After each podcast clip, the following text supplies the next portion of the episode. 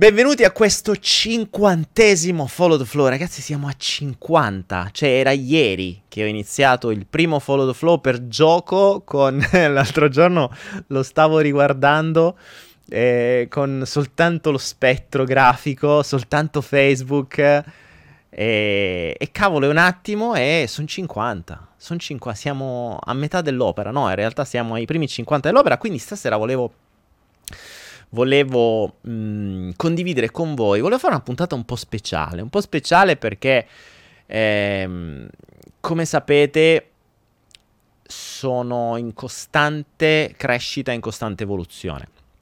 Innanzitutto vediamo se ci siete tutti. Ci siete tutti? Allora, chi non c'è mettesse un dito. Dice come si fa? Se uno non c'è a mettere un dito, eh, lì la bella la cosa difficile. Quindi se non ci siete mettete un dito. Poi quando siete in, in un hotel a fare un corso, dice chi non c'è alzasse la mano, eh, quelle cagate che servono per cazzeggiare un po'. Io nel frattempo con la paletta appoggiandola ho premuto la tastiera, rischiavo di far saltare tutto, me la allontano. Ragazzi abbiate pietà stasera perché veramente sono odio fare le cose di fretta, cioè ormai che per me il tempo praticamente non esiste, odio fare le cose di fretta. Cosa sta accadendo qui? Sto cercando di capire questo cos'è YouTube. YouTube, quanti siamo su YouTube? 79 eh, eh, solo. Bene, bene ragazzi.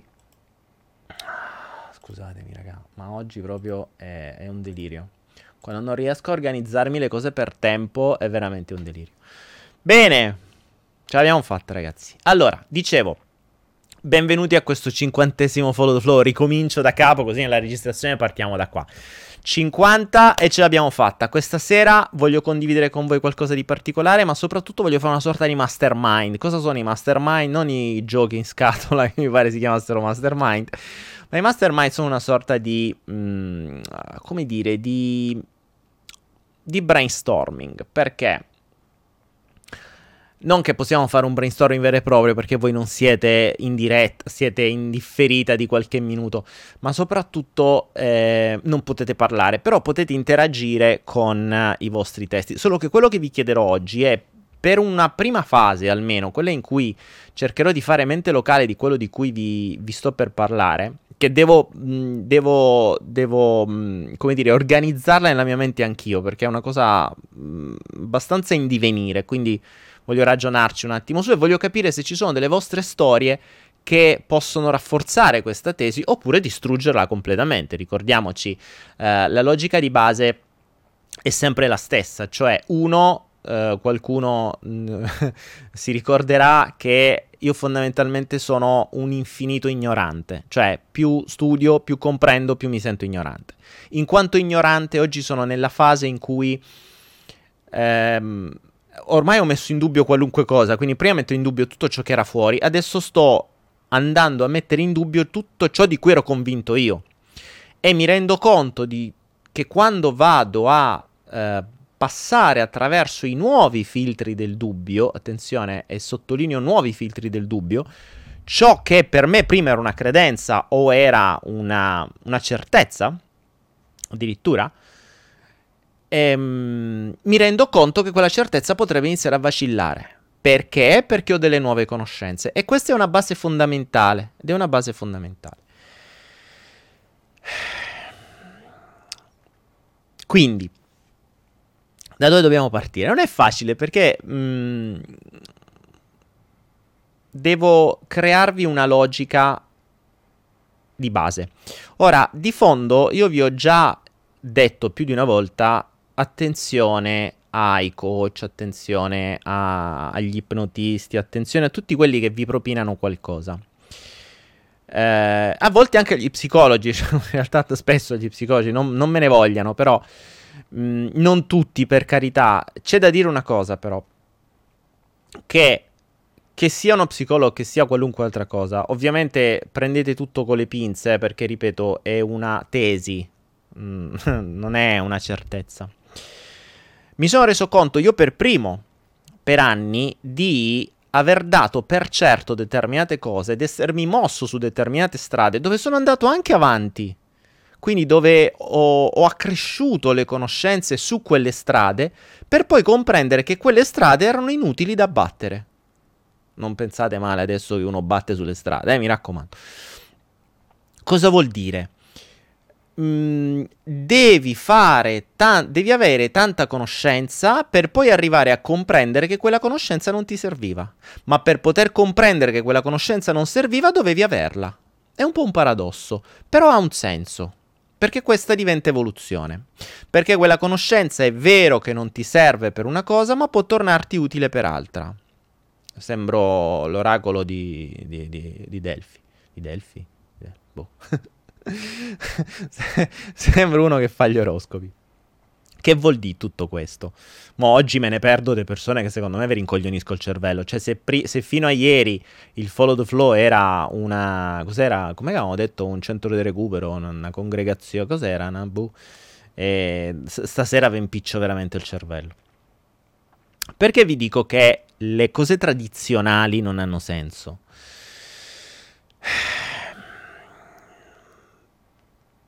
Allora, due cose fondamentali.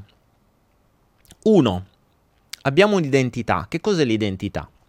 L'identità è tutto ciò che ha creato il nostro carattere. La nostra identità è fatta, è realizzata, è costruita da che questo diventa un vero e proprio corso, ragazzi. Eh, questo poi, da questo che facciamo qui oggi, verranno fuori tanti di quei video che soltanto la metà basterà, se ne avrò voglia. Allora, la nostra identità è fatta da uno, prima di tutto, i traumi in cui da piccoli ci siamo infilati o che ci sono capitati, i traumi che hanno creato determinati bisogni, ovvero il bisogno di non ricapitare in quei traumi, bisogni che sono stati dei modi per proteggerci appunto da non ricapitare in quei traumi che hanno generato tutta una serie a cascata di ehm, di altre sovrastrutture nella nostra mente, o meglio di sottostrutture nella nostra mente, che noi poi possiamo definire come valori, come, come criteri, come, um, come, come credenze, come convinzioni, certezze, eccetera, eccetera. Abilità, perché poi le credenze generano le abilità, le abilità generano i comportamenti, i comportamenti generano le azioni, le azioni generano l'ambiente in cui ti trovi, quindi generano tutto ciò in cui ti trovi adesso. Quindi tu oggi sei il frutto della tua identità.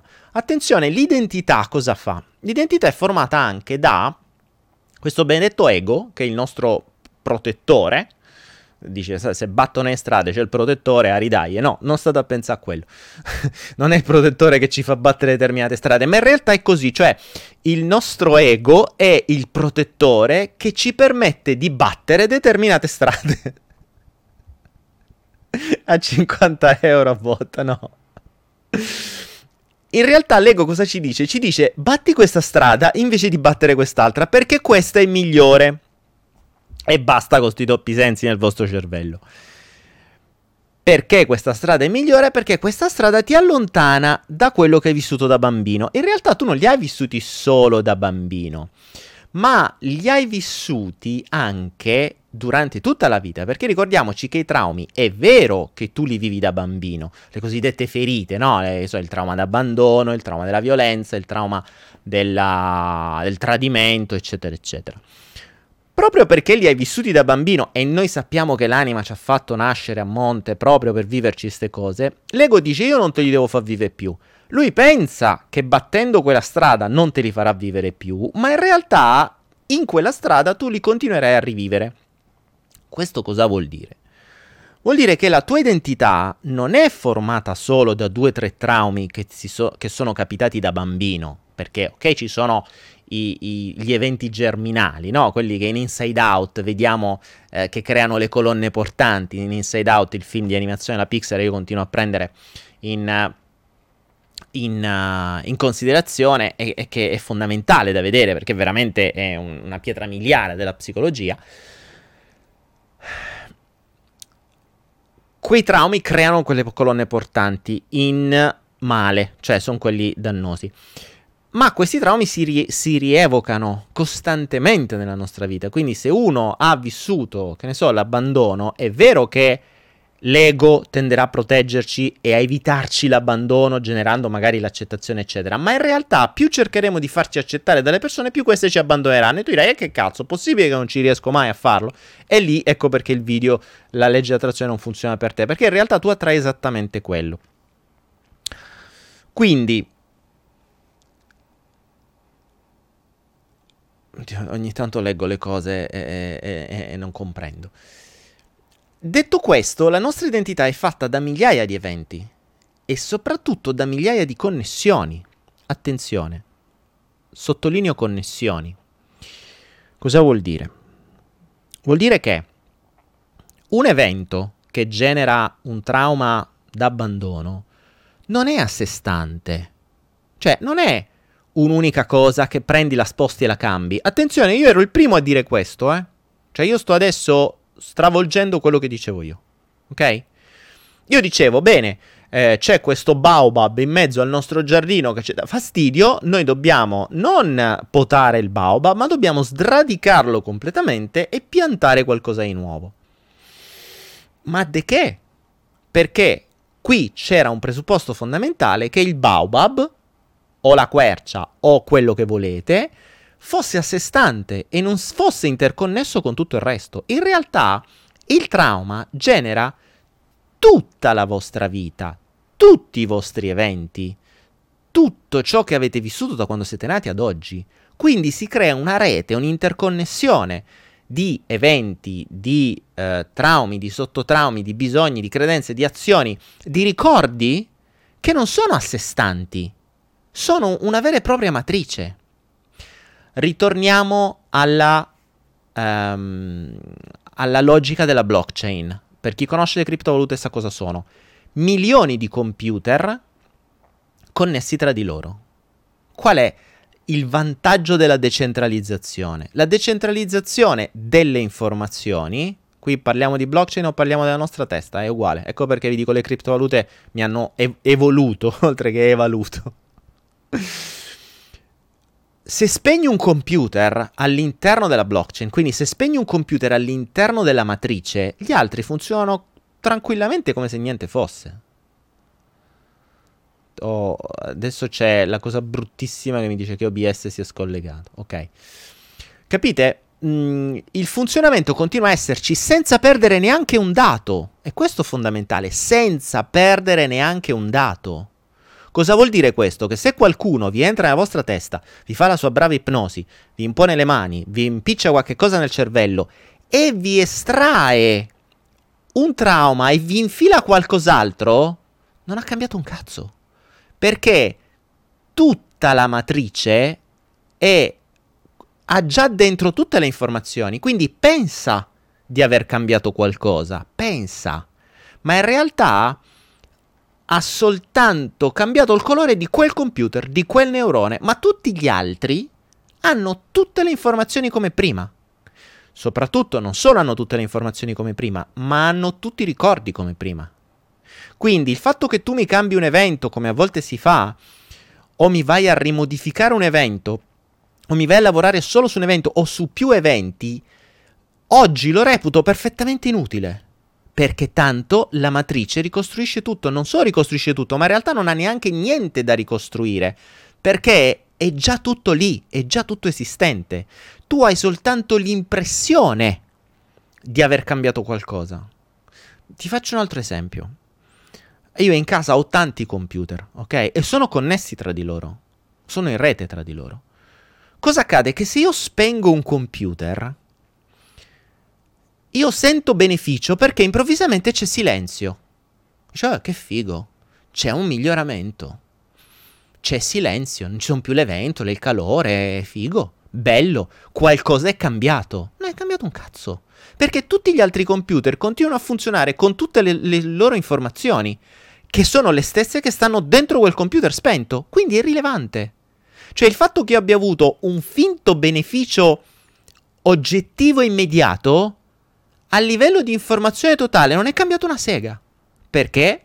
C'è tutto registrato. Perché non è un evento singolo, è una matrice di eventi che è tutta completamente interconnessa tra di loro, che noi chiamiamo identità. Attenzione, nell'identità Nell'identità noi dobbiamo metterci anche tutta un'altra serie di cose, ovvero, ad esempio, l'ego che crea il proprio alter ego, alter ego, l'ego che crea l'alter ego, il proprio avatar, che è quello che manda avanti verso la gente e che gli fa raccontare la propria storia. Quando ad esempio un coach o uno psicologo vede una persona, in realtà non sta vedendo la vera matrice delle informazioni dentro quella persona, ma vede soltanto il personaggio che quella persona ha creato per mandare dallo psicologo. Quindi vede una maschera. Maschera creata apposta a far sì che non faccia danni dentro la matrice, perché la matrice, in quanto intelligente, ha la sua protezione, fa in maniera che tu non ci entri, a meno che non entri per migliorarla, non per danneggiarla. Ed è lì una grossa differenza. Qual è il problema del miglioramento? E qui torniamo al discorso di, del video che ho fatto sul, eh, del demotivatore. Come si fa a migliorarla e non danneggiarla?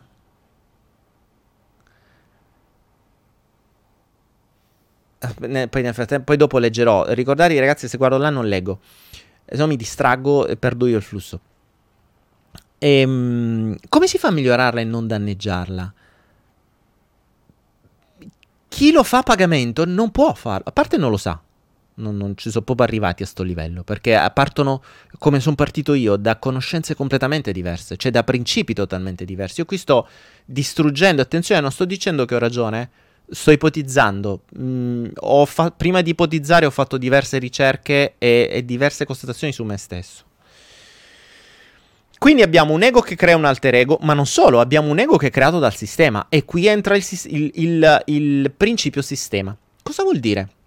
Il sistema, ricordiamoci cosa vuole. Vuole che voi siate schiavi, che non ragionate, che non rompiate i coglioni a quelli che comandano e che voi siate dei bravi consumatori stressati in maniera tale che lavorate a basso costo, che siate stressati, che il vostro cervello non ragioni, che vi imputtaniate nel, nella, nella, ehm, nell'inseguimento di cazzate fondamentalmente. Quindi vi, vi, danno la coppia, vi danno il denaro, vi danno i debiti, vi danno eh, la necessità di competere, vi danno la necessità di essere migliori, di essere accettati, di essere più fighi le solite cose dell'ego di cui abbiamo parlato centinaia di volte. In mezzo a tutto questo bordello abbiamo la nostra identità. Ora, l'identità non la puoi cambiare non con i mezzi di cui abbiamo parlato e di cui si parla fino a oggi. Capite? Demetrio Castellano, io sono sano e felice. Fantastico Demetrio, anch'io sono sano e felice. E sono persone come noi che appunto, secondo me, devono mettersi in video e Demetrio ti consiglio di farlo, perché se sei sano e felice, potrebbe darsi che qualcuno vorrebbe ascoltare le tue storie, esattamente come sto facendo io. Storie, attenzione, non verità. Canta storie pure. Dove volevo arrivare? Sapete che cosa accade? Che quando l'ego sta impicciato, ovvero sta in stato di bisogno, l'identità, ok, sta male. Quell'identità che ci siamo creati, fatta da traumi, fatta da ego, fatta da sistema, che ci vuole vincenti, che ci vuole eh, pieni di lavoro, che ci vuole, eh, che, ci vuole mh, mm, che ci vuole che raggiungiamo degli obiettivi, che lavoriamo tantissimo, never give up, no pain, no gain, tutte quelle menate che vi insegnano quando leggete di cui io ci andavo, ero il primo eh, che facevo queste cose. Devi fare, fare, fare, non si capisce perché non sta scritta sta cosa e devi fare di più degli altri e devi ottenere più degli altri e te devi stressare perché poi devi avere un sacco di soldi e quando c'è un sacco di soldi te stressi perché c'è un sacco di soldi, se non ce l'hai te stressi perché non ce l'hai, eccetera. Questo vale sia sul sesso che sul denaro, eh? cioè il denaro stressa quando non ce l'hai e stressa quando ce l'hai, il sesso stressa quando non ce l'hai e stressa quando ce l'hai, è molto simile la cosa. Poi c'è il terzo elemento di cui parleremo prima o poi, di cui ho fatto una, um, un test oggi e in molti ci sono arrivati. Cosa succede quando l'identità sta male? Chiede aiuto. Chiede aiuto e diventa umile. Sto male, aiutatemi. Cioè, esattamente la stessa cosa di quando un mafioso ha mal dei denti. Puoi essere pure mafioso, puoi aver ammazzato 300 persone, ma quando c'hai mal di denti, c'hai mal di denti. Cioè, non vuoi altro che farti passare il mal dei denti. Chiedi aiuto, aiutatemi a passare il mal dei denti, a farmi passare il mal dei denti. Ok? Non è che una persona diventa migliore, ha soltanto un dolore. Quindi, se eri mafioso e adesso sei un mafioso col mal di denti. Quando il mal di denti passa, che cosa ritorni? Un mafioso. Perché quella è la sua identità. Capite? Tornia- ricordiamocela questa cosa, eh? Ricordiamocela questa cosa. Lo stato di bisogno ti rende magicamente umile, ma non sei umile. Metti la maschera dell'umile perché sei, in stato, sei in stato di bisogno. Umiltà vuol dire ho bisogno di aiuto, aiutatemi. Puoi essere mafioso, ma se stai affogando, sti cazzi. Tu hai bisogno di qualcuno che ti tende una mano. Poi, dopo che te l'ha attesa e ti ha salvato, lo spari. Capisci? E torni quello di prima. E questa è una base. Questa è una base. Perché? Io questo schema l'ho visto centinaia di volte ed è uno dei motivi per cui non farò mai più corsi dal vivo, né coaching dal vivo. Tu aiuti persone, attenzione, persone che stanno nella merda, cioè proprio le prendi dalla merda, con l'acqua, con la, anzi con la merda alla gola, le sollevi, le porti fuori, le pulisci dalla merda e cominci a fare l'unica cosa che ha un senso, cioè non fare ipnosi, fare eh, i, eh, che, che, ne so, le meditazioni o fare le riconnessioni o fare il, il, il, coso healing, il ciccio healing, il pippo healing e tutto ciò che finisce per healing o ti impongo le mani e faccio qualcosa oppure ti mando in ipnosi e ti faccio qualcos'altro. No! L'unica cosa seria che si può fare, qui arriviamo, la gente mi chiede cosa si può fare, cosa si può fare, puoi dare maggiori conoscenze. Dando maggiori conoscenze, che cosa accade? Ed è il motivo per cui io poi ho creato Anaera. Anaera serve per dare conoscenze a basso costo. Ecco perché le conoscenze servono. Ma perché servono? Non, quanto, non in quanto il corsettino in quanto tale, ma la conoscenza in sé ti dà nuovi spunti, ti dà nuovi nuovi punti di vista, ti dà nuove modalità di riflessione, ti dà nuovi spunti di intuizione. Cosa accade? Tu alla persona che hai tirato fuori dalla merda le dai nuove conoscenze, ok? E lì la persona gode, ah, ti è stra, stragrata perché stai dando nuove conoscenze. Quando dai nuove conoscenze, la persona si eleva, capite? La persona si eleva. Cosa accade? Quando si eleva, si eleva nel senso che acquisisce nuove abilità, perché le conoscenze ti danno nuove abilità. Le nuove abilità, questo è quello che è accaduto a me, attenzione, cioè io sto raccontando la mia storia. Cioè io a 18 anni ero uno sfigato, quando sono cominciato, eh, ho cominciato a studiare PNL e tutto il resto, io ho acquisito abilità acquisito nuove conoscenze e quindi nuove abilità. Quindi ero capace di parlare, ero capace di convincere, ero capace di vendere di più, ero capace di intortare se avevo bisogno di intortare, ero capace di manipolare, ero capace di fare quello che volevo. Quindi che cosa accade? Quando ho nuove conoscenze, io non sto più in quello stato di bisogno di prima, perché quando ho nuove conoscenze inizio a ottenere dei risultati. E quando ottengo dei risultati, che cosa accade? Che l'ego, che stava lì, zitto e buono perché prima stava in stato di bisogno, si ringarzollisce. Dice, ah, ah, ah, figo, adesso posso, adesso non mi ferma nessuno, adesso cazzo io sono figo. Vedi, riesco a competere e vinco, riesco a convincere, riesco a manipolare, sono accettato, eh, sono tutto quello che voglio. Fantastico, adesso posso ritornare io. E ritorna peggio di prima. Perché peggio di prima? Perché se tu al mafioso che sa usare solo una pistola, poi gli insegni a usare il Kalashnikov, il bazooka, le, i missili terraria, Cazzo, quello quando gli passa il mal di denti, non solo ammazza solo con la pistola, ammazza coi bazooka, ammazza coi Kalashnikov, ammazza coi Terraria. Quindi farà più danni di prima. Capite? Farà più danni di prima, perché la matrice non è cambiata. Non è per niente cambiata. Ammesso che qualcuno abbia toccato qualche pezzo della matrice, non ha cambiato assolutamente una minchia. Perché nel momento in cui l'ego riavrà la forza e avrà nuove conoscenze, questo ritornerà peggio di prima ed è esattamente quello che feci io. Esattamente quello che feci io. 18 anni, sfigato. Avevo già, a 20 anni avevo già un, un fallimento di un'azienda sulla... Un fallimento, in realtà avevo comprato un'azienda che era già fallita, ma io non lo sapevo, quindi mi sono ritrovato appena sono entrato nel mondo degli affari a 18 anni, tutto convintissimo, oltre ad avere tutti i miei cazzi per la testa di sfigato, brutto, eccetera. Mi sono ritrovato con 50.000 con 50 milioni di lire allora sulle spalle e, e quindi stavo ancora peggio. Dopodiché, per tutta una serie di cose, entro, ti rassegno, carabinieri, quindi comincio a vincere le competizioni, comincio a essere accettato, giro il mondo, mi elevo perché una, ho un'abilità, in questo caso quella di sparare, che mi ha permesso di andare a un certo livello. Nello stesso tempo entra la conoscenza da PNL che mi porta ancora più a un altro livello, che era quello comunicativo. Quindi appena ho ottenuto tutte queste qualità, che cosa ho fatto? L'ego, che prima era sfigato, umile e zitto e buono e voleva soltanto imparare, è ritornato su. Cazzo, guarda un po' lì adesso quante cose sono nuove e quante nuove armi ho. Aperto la mia azienda, ho fatto dei danni incredibili. Dei danni incredibili, nel senso che ho fatto un sacco di miliardi, ma mh, mm, in bene e in male. Cioè, da squalo, da squalo.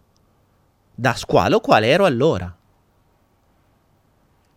E quindi lì ho capito che quando gli dai nuove conoscenze o quando vai a intaccare la matrice, per migliorare qualcosa, in realtà non migliori, peggiori. Rischi di peggiorare.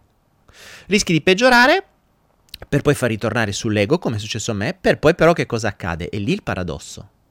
L'ego ritorna su e l'anima che nasce per imparare, quando si ritrova su l'ego di nuovo a rompere i maroni, cosa fa?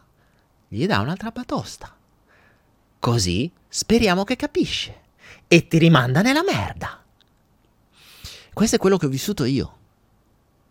Infatti è stata dopo la seconda batosta che sono cambiate le cose. Perché mi sono fatto due domande. Mi sono fatto due domande e dicevo, cazzo, aspetta, forse qui c'è uno schema ricorrente. Uno schema ricorrente. Daniele Nenciarini, la matrice non si cambia. La matrice non si cambia. E questa la conclusione a cui sono arrivato contro tutte le logiche che io ho detto fino a ieri. La matrice non si cambia.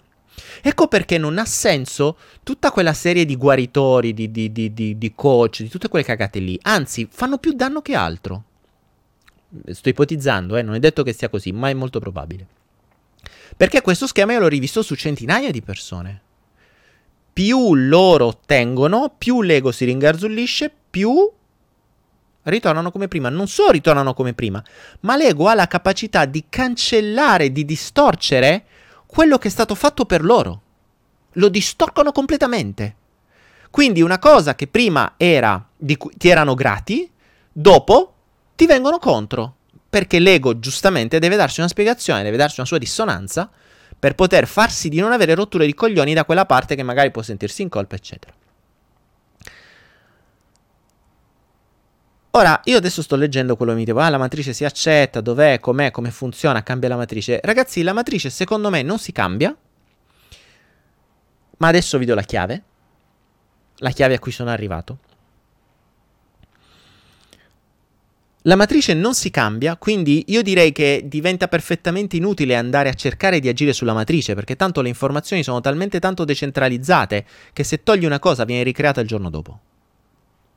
E questo è indubbio. E vi posso garantire che ho visto davvero su centinaia di persone, puoi anche lavorarci personalmente per anni, anni, e dico anni, quindi ore, ore, ore, ore, ore, ore, ore, ore, ore, per poi, all'occorrenza, ritornare esattamente come prima. Attenzione, non come prima. Attenzione. La matrice è quella di prima, cioè se io avevo determinati bisogni, resto con quei determinati bisogni. Adesso però ho molte più armi, quindi posso fare più danni, quindi ho maggiori capacità di fare danno. L'ego ritornerà su finché non riprenderà un'altra botta, nella speranza che capiate, e questa volta sarà più grande.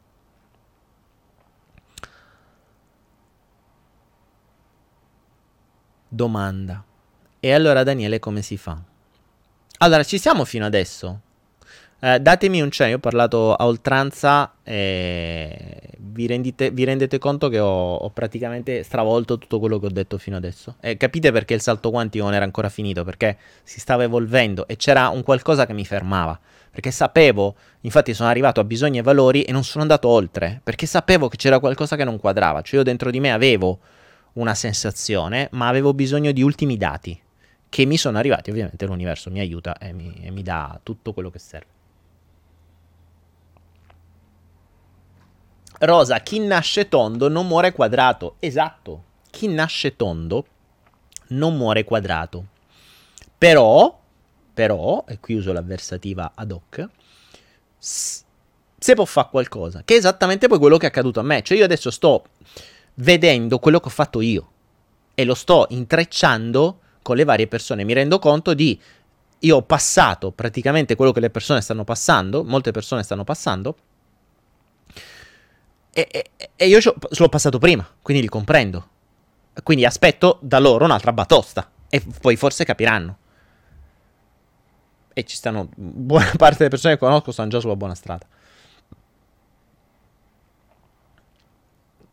Allora, vediamo se siamo.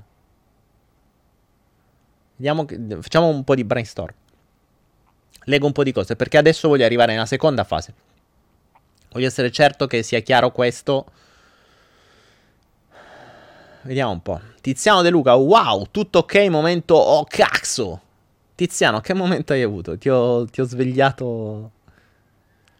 Eh, può essere che il mio corso di studi preveda il non piacere a nessuna donna? Giuseppe Lograno, ma guarda, era lo stesso mio. Fidati che puoi cambiare tutto, vai tranquillo. Stai senza pensieri, puoi cambiare tutto. Ehm, sono conoscenze che ti mancano, Giuseppe. Cioè, uh, alle persone non piacciono, non è la, la, gente è convinta che piaccia la parte estetica. Cioè, se, se doveva piacere la parte estetica, mh, mm, io non c'avevo speranza. Capito? Tra tutti i modelli che ci stanno, io non c'avevo speranza. Eppure ti posso garantire che non c'entra un cazzo. Non è quella che conta. Cioè, conta determinate persone, ma quelle persone non ci interessano perché sono persone che vedono solo l'estetica. Eh, cioè, sono quelle che, ok, belle, fighe, poi... E, e poi se aprono bocca lascia perdere. Quindi se, non, adesso non capite male, se aprono, se aprono bocca per parlare lascia perdere. A volte anche su altro lascia perdere. Ehm... Ciao, uno zio, un riassuntino, please. Sono appena. Eh, Roberta, Roberta Pasqualini, avevo detto oggi venite all'inizio perché questo era un mezzo corso oggi, eh, quindi eh, se siete arrivati adesso vi diventa un casino. Allora, di fondo, quello che ho detto fino ad adesso è che ho stravolto completamente quello che ho detto nei precedenti anni. Cioè, fondamentalmente, tutto quello che viene fatto sulla testa non serve a un cazzo. Ok? Perché tanto andare a toccare un, un, qualche piccolo evento, fare qualche piccolo lavoro è come andare a spegnere un computer in una rete di un milione di computer, dove tutti i dati sono compresi su tutti i computer. Quindi voi toccate qualcosa, avete un sollievo immediato perché il computer spento magari vi dà eh, quel, quel, maggior silenzio, quel, vi dà un, un, sollievo immediato, ma il sollievo immediato non vuol dire che avete cambiato qualcosa. Mm, ripeto, il, il mafioso col mal di denti rimane mafioso, anche se prova dolore, anche se in quel momento sta, eh, sta pregando il Dio che gli faccia passare il mal di denti, ma appena gli passa il mal di denti sparerà di nuovo. Ok? Questo è il principio. Ora, vi dicevo, la soluzione fondamentale è l'accrescere le conoscenze, ma l'accrescere le conoscenze ripotenzia l'ego, quindi l'ego si ringarzollisce e rifarà danni peggio di prima. Quindi la soluzione dov'è? La soluzione è Intanto cercare di comprendere dopo le batoste, perché l'ego questo circolo continuerà a farlo, eh, attenzione, cioè l'ego nasce per fare questo, vuole avere ragione.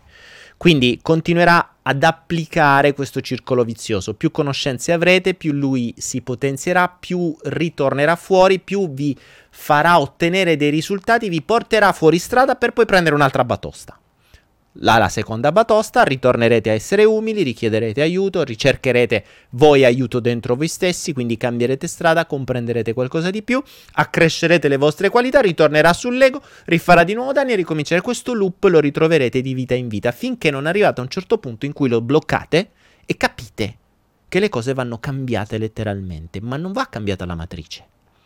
Va usata la matrice per cambiare strada. Capite?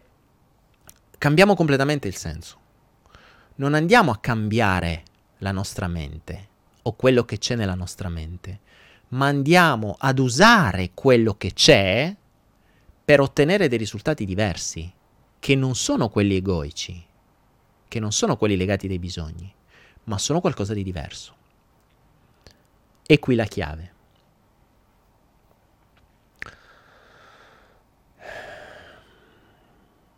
Vi faccio un esempio. Io oggi inizio a imparare il thailandese. Posso... Attenzione ragazzi, qui arriva il momento cazzo, eh. Cioè, perché è stato per me importante. Quindi preparatevi, rullo di tamburi, fiato alle trombe. Momento cazzo in arrivo. Quanti ce ne sono? 190 su, su Facebook e non so quanti su YouTube. Momento cazzo. Banale? Ma attenzione. Come tutti i momenti o cazzo sono di una banalità estrema. Io oggi sto iniziando a imparare il thailandese. Ipotesi. Oggi imparo 5 vocaboli. Ok? Vado in un mercato e grazie a questi 5 vocaboli, prima non capivo assolutamente una minchia di quello che dicevano. Adesso, quando qualcuno dice quel vocabolo, io lo capisco. Io lo capisco. Però non ho capito ancora il senso e ho capito solo quel vocabolo. Domani studio un altro po' e imparo 10 vocaboli. Sono giovane, sono, sono appena nato, sono appena nato nel thailandese. Ho 10 vocaboli, capirò qualche parola in più, non comprendo ancora il discorso completo, non comprendo tutto il senso del discorso, comprendo qualche parola in più. Non solo comprendo qualche parola in più, ma comprendendo qualche parola in più cerco di, quello che fa sempre la mente, di chiudere i buchi. Quindi io comprendo due o tre parole e cerco di chiudere io la frase. Non so se è quello che realmente stanno dicendo, eh. L'ho chiusa io. Cioè, la persona dice, eh, che ne so, eh, fame, cibo, eh, ristorante. Allora io posso capire, ho capito cibo, eh, fame, cibo, ristorante e, e io posso chiudere il concetto dicendo quelli hanno fame, hanno bisogno di cibo, stanno per andare al ristorante. Attenzione, non sono sicuro che sia stato detto questo. Io ho preso tre parole di merda e ho presupposto che il discorso fosse questo. Il discorso poteva essere tranquillamente: Ma guarda, ieri avevo fame, a casa non c'avevo un cazzo di cibo, alla fine siamo andati a un ristorante e si è mangiato di merda. Quindi da ora in poi al ristorante non ci vado più. Tu vuoi andare al ristorante stasera? Col cacchio che ci andiamo. Ce ne andiamo a casa a magnà. Questo poteva essere il discorso completo. Io però conoscevo solo tre parole. Fame, cibo, ristorante. E mi convinco che quelle tre persone stanno andando al ristorante. In realtà hanno detto l'esatto opposto. Ci siamo? Questo perché io conosco solo dieci parole. Ovvero, sono appena nato ovvero pochi mesi di vita, pochi anni di vita in questa lingua. Iniziamo a capire? Iniziamo a capire ragazzi? Vediamo se qualcuno arriva da questo che ho detto. Quando voi ricordate che la vostra identità si è formata tra 1 e 7 anni, anzi, tra quando siete stati concepiti e sette anni. La maggior parte degli eventi che sono stati traumatici per voi che hanno quindi generato la vostra identità sono stati interpretati dalla vostra mente grazie alle micro conoscenze che avevate tra 0 e 7 anni. 0 e 7 anni. Attenzione, molta gente si è fermata a quelle conoscenze, c'è ancora il cervello dei sette anni e lì non c'è speranza. Capite? Lì non c'è speranza. Però, se continuiamo ad apprendere e ad accrescere le nostre conoscenze, cosa accade?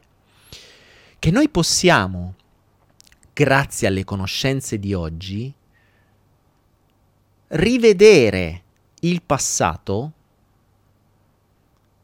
con delle con una capacità di comprenderlo totalmente diverso, perché oggi non conosciamo più 10 parole, ne conosciamo 10.000. E conoscendo 10.000 io comprendo il vero discorso che c'era dietro, non quelle tre parole che mi hanno fatto interpretare quel discorso a modo mio e reagire a modo mio. Comprendete? Vi faccio il, il mio classico esempio. Io sono cresciuto con l'abbandono e con l'accettazione. Io sono, sono, cresciuto da solo. I miei genitori lavoravano, sono figlio unico. I miei genitori lavoravano eh, e io ero convinto da piccolo che il lavoro fosse più importante di me. Mi chiedevo che cazzo mi hanno fatto a fare?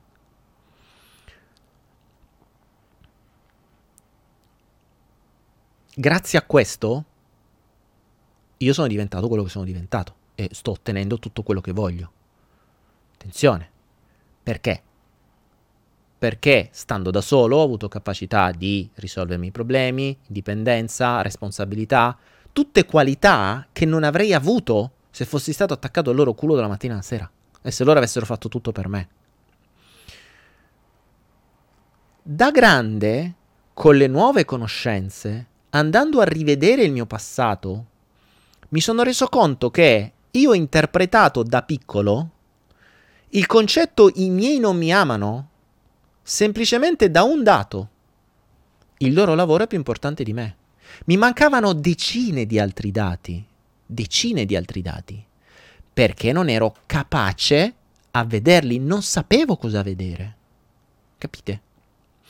Quando da grande oggi sono tornato indietro nel tempo a rivedere l'intera mia vita, non solo quell'evento, l'intera mia vita, con delle conoscenze totalmente diverse, con un concetto di anima, con un concetto di legge di attrazione, con un concetto, con tutti i concetti che ho appreso e che continuo a trasferirvi dalla mattina alla sera. Quando comprendi e vedi sotto un'altra chiave tutto questo, lo comprendi in maniera completamente diversa. E quello che vedevi come un danno diventa un dono, da danno a dono. Quindi non solo i miei mi amavano così tanto che hanno dovuto lavorare dalla mattina alla sera per, per, per supportarmi, ecco perché lavoravano, proprio perché mi amavano di più. Ma io questo non lo potevo sapere, l'ho potuto sapere da grande. Ma quando lo so da grande, quando lo so da grande, questo mi cambia la matrice. O meglio, la matrice è sempre la stessa, ma gli do un'interpretazione diversa. Perché non vado a cambiare la matrice? Non posso cambiarla, non posso cambiarla per un semplice motivo. Se io andassi a cambiare il mio abbandono da piccolo, quello che io ho vissuto come un abbandono, ma che in realtà non era un abbandono, io l'ho vissuto perché non sapevo le parole, non sapevo qual era il discorso reale dietro. Nel momento in cui se io andassi a estrarre l'abbandono e cambiarlo, io andrei a perdere tutte quelle qualità e abilità che ho appreso grazie a quell'abbandono. Stare da solo, problem solving, ehm, indipendenza, gestione del denaro, eh, responsabilità, tutto. E io ripeto, a quattro anni avevo già le chiavi di casa.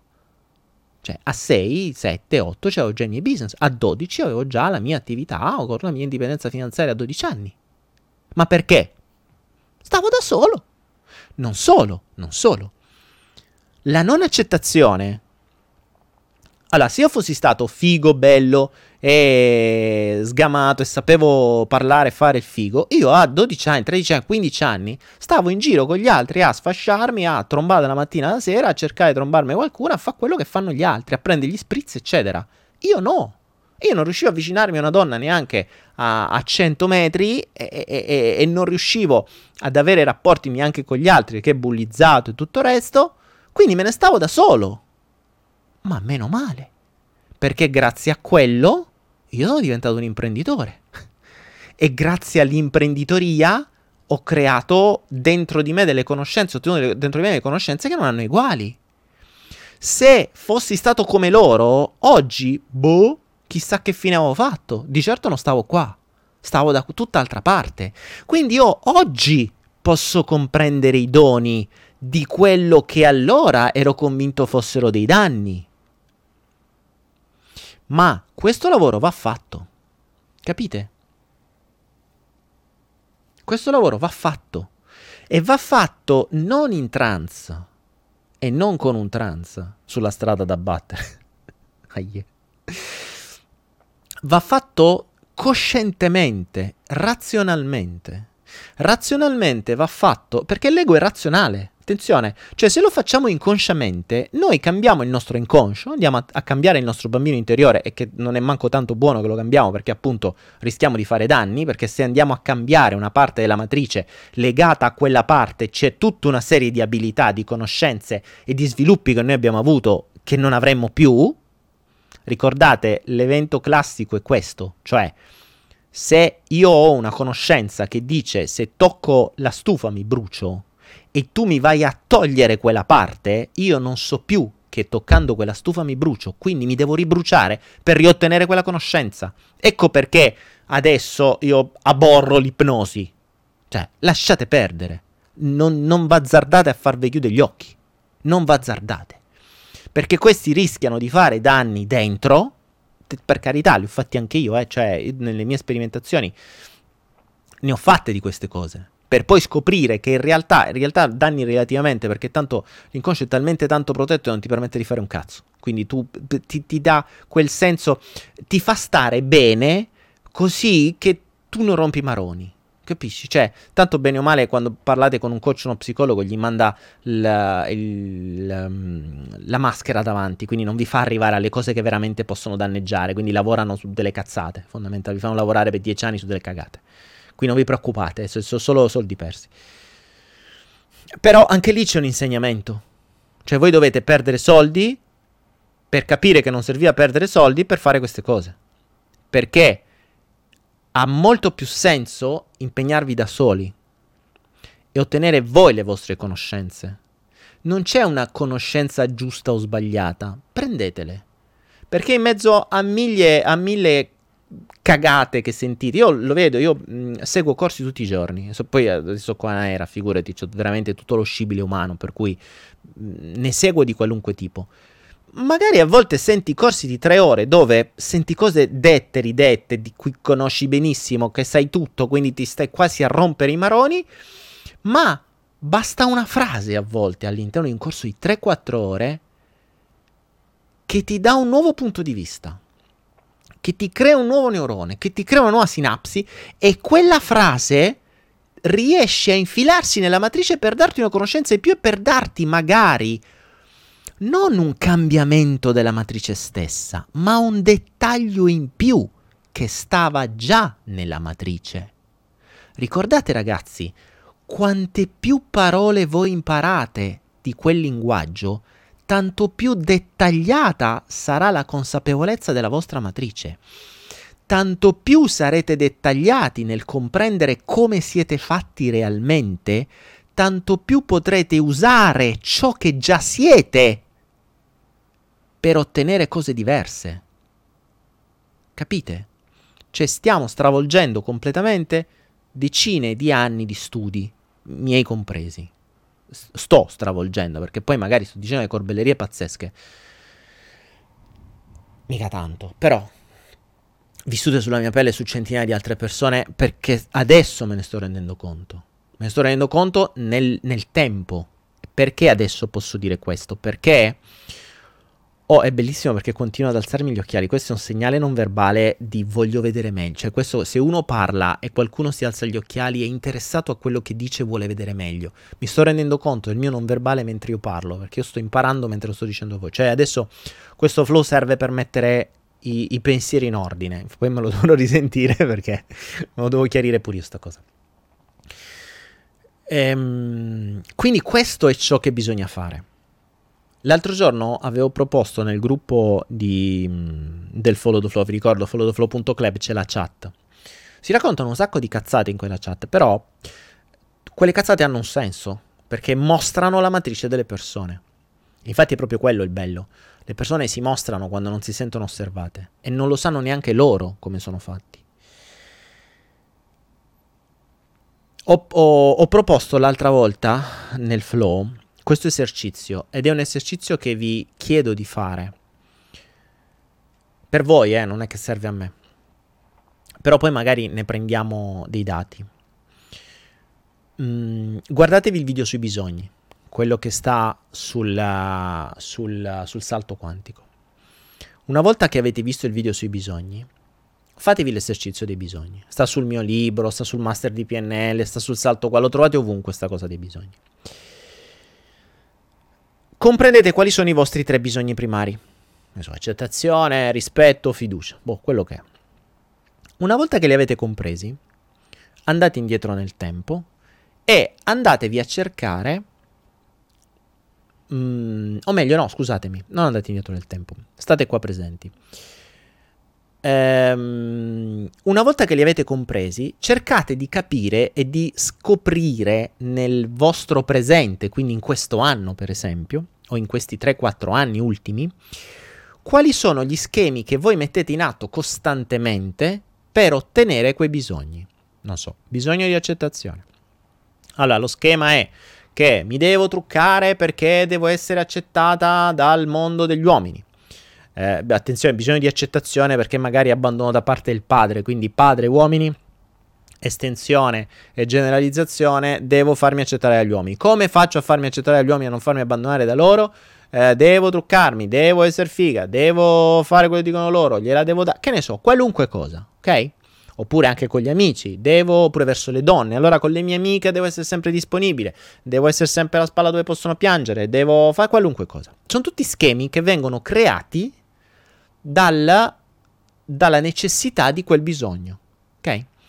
Ora, questi normalmente vengono visti come schemi, schemi deleteri, cioè sono quelli che ci rompono i maroni, che è vero, ci condizionano la vita, cioè noi ci muoviamo in funzione di quei bisogni. Ma quello su cui non poniamo l'attenzione è tutta quella serie di comportamenti, azioni, capacità, credenze e conoscenze che noi abbiamo creato grazie a quei bisogni. Io l'ho detto più di una volta, il mio bisogno di accettazione, che poi divenne il bisogno di sesso, perché ricordiamoci che il, bis- il sesso è, vale come accettazione, perché più trombo, più so accettato, eh, ci sta. Vero, estremamente condizionante, perché per un periodo della mia vita pensavo solo a quello, lo ammetto, cioè ci sta. Però attenzione, grazie a quello io ho acquisito una capacità immensa, l'inglese. perché per un periodo le italiane mi erano andate a stufo e andavo solo all'estero. Io ho acquisito uno, l'inglese, che mi ha aperto un mondo dopo, cioè mi ha cambiato la vita totalmente. Quindi l'inglese l'ho imparato grazie al mio bisogno di accettazione. Ho viaggiato in giro per il mondo, sempre per quello stesso bisogno, ma viaggiando in giro per il mondo ho, aperto, ho avuto inizialmente in, più, più, o meno in Europa, in realtà non nel mondo, perché poi c'è stato un periodo in cui mi sono aperto all'est Europa, quindi Russia, ehm, Moldavia, Romania, eh, Lituania, Lettonia, Estonia. Mentre facevo tutto questo, comprendevo quelle nazioni. In Estonia ci, mi ci sono stabilito, ho avuto una società, ho creato del business, che è stata una conseguenza di quella cosa lì. Questo tanti anni fa. Quindi mm, mi si sono creati una valanga di altri contatti grazie a questo. Cioè, se io non avessi avuto il bisogno di accettazione, non mi fossero andate a stufo le donne italiane per determinati motivi, non mi fossi aperto al mondo estero, non avrei mai imparato l'inglese, oggi sarei rincoglionito, non potrei stare qua, non avrei potuto mai accrescere le mie conoscenze grazie a tutto quello che posso studiare in inglese, non avrei tutto quello che ho imparato oggi ad esempio nel mondo delle criptovalute, perché è tutto in inglese, non avrei imparato un sacco di cose su, su una valanga di cose che io studio fondamentalmente tutto in inglese, cioè i miei libri sono tutti in inglese. Non che lo parli bene, ma lo parlo in maniera abbastanza tranquilla per potermi farmi, per poter capire, per poter farmi capire. Da lì ho aperto business, mi sono ripagato tutti i debiti grazie ai contatti che ho avuto con la Cina in inglese. Quindi se io non fossi stato brutto e sfigato e avessi avuto il bisogno di trombà, non l'avrei mai fatte tutte queste cose.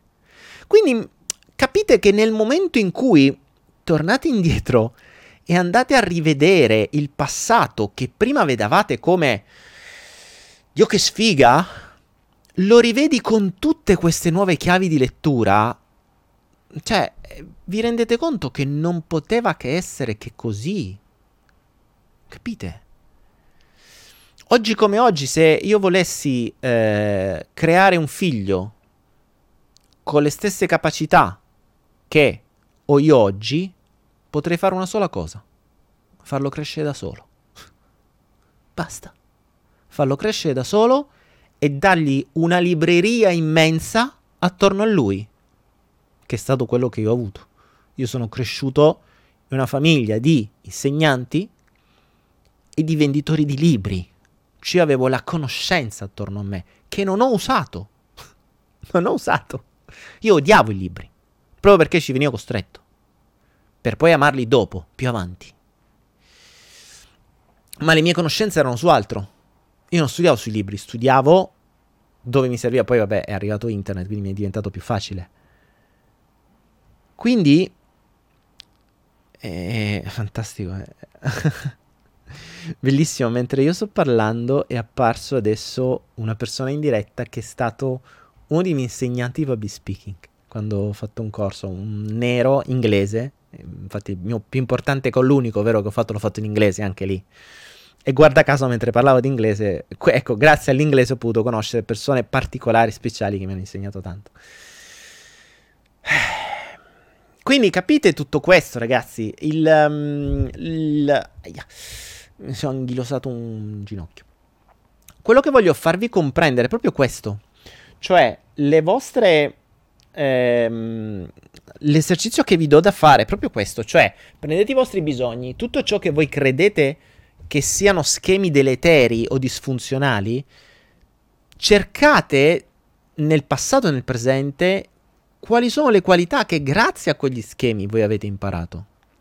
Perché potreste aver imparato, c'è chi ad esempio per lo stesso motivo di accettazione ha imparato a suonare, perché? Perché trombava di più, ha imparato a parlare ling- 5-6 lingue, perché più ne parli, eh, più possibilità e lavori sui grandi numeri. Beh, cazzo, sono qualità, sono qualità che domani ti possono portare ad avere nuove cose. Ecco perché dico, quando rivedete le cose da un punto di vista diverso, vi rendete conto che quelle qualità non vi servono solo per battere quella strada che avete sempre battuto, essere accettati, ma le potete usare per mille altre maniere. E nel momento in cui comprendete tutto questo, voi vi ritrovate con un bagaglio di qualità e di conoscenze che potete reorientare da altre parti, reorientare da altre parti. Uno. Due. Quando vi rendete conto di ciò, quindi di tutto il beneficio primario che avete avuto da quei bisogni e da quelle cose che credevate deleteri, quando comprendete questo, state reinterpretando il vostro passato. State reinterpretando il vostro passato perché nel momento in cui lo vedete in una chiave positiva e lo vedete in chiave di quanto siete cresciuti, ma soprattutto vedete dei dettagli in più nella vostra matrice che non vedevate prima, quindi la capite meglio. Nel momento in cui la guardate meglio, quello che prima poteva essere un film dell'orrore vi inizia a diventare, mm, insomma, un film interessante. Perché a mano a mano che vi, vi, vi um, ritornate nella vostra matrice, vi, vi, vi tuffate nella vostra matrice, nel vostro passato, non è tutta merda, perché tutto ciò che poteva essere merda, e che abbiamo sempre detto il container di merda con un diamante dentro, in verità, in verità, quella stessa merda può essere il diamante. Nel tempo, la merda si brucia, diventa carbone, il carbone si pressa, diventa diamante.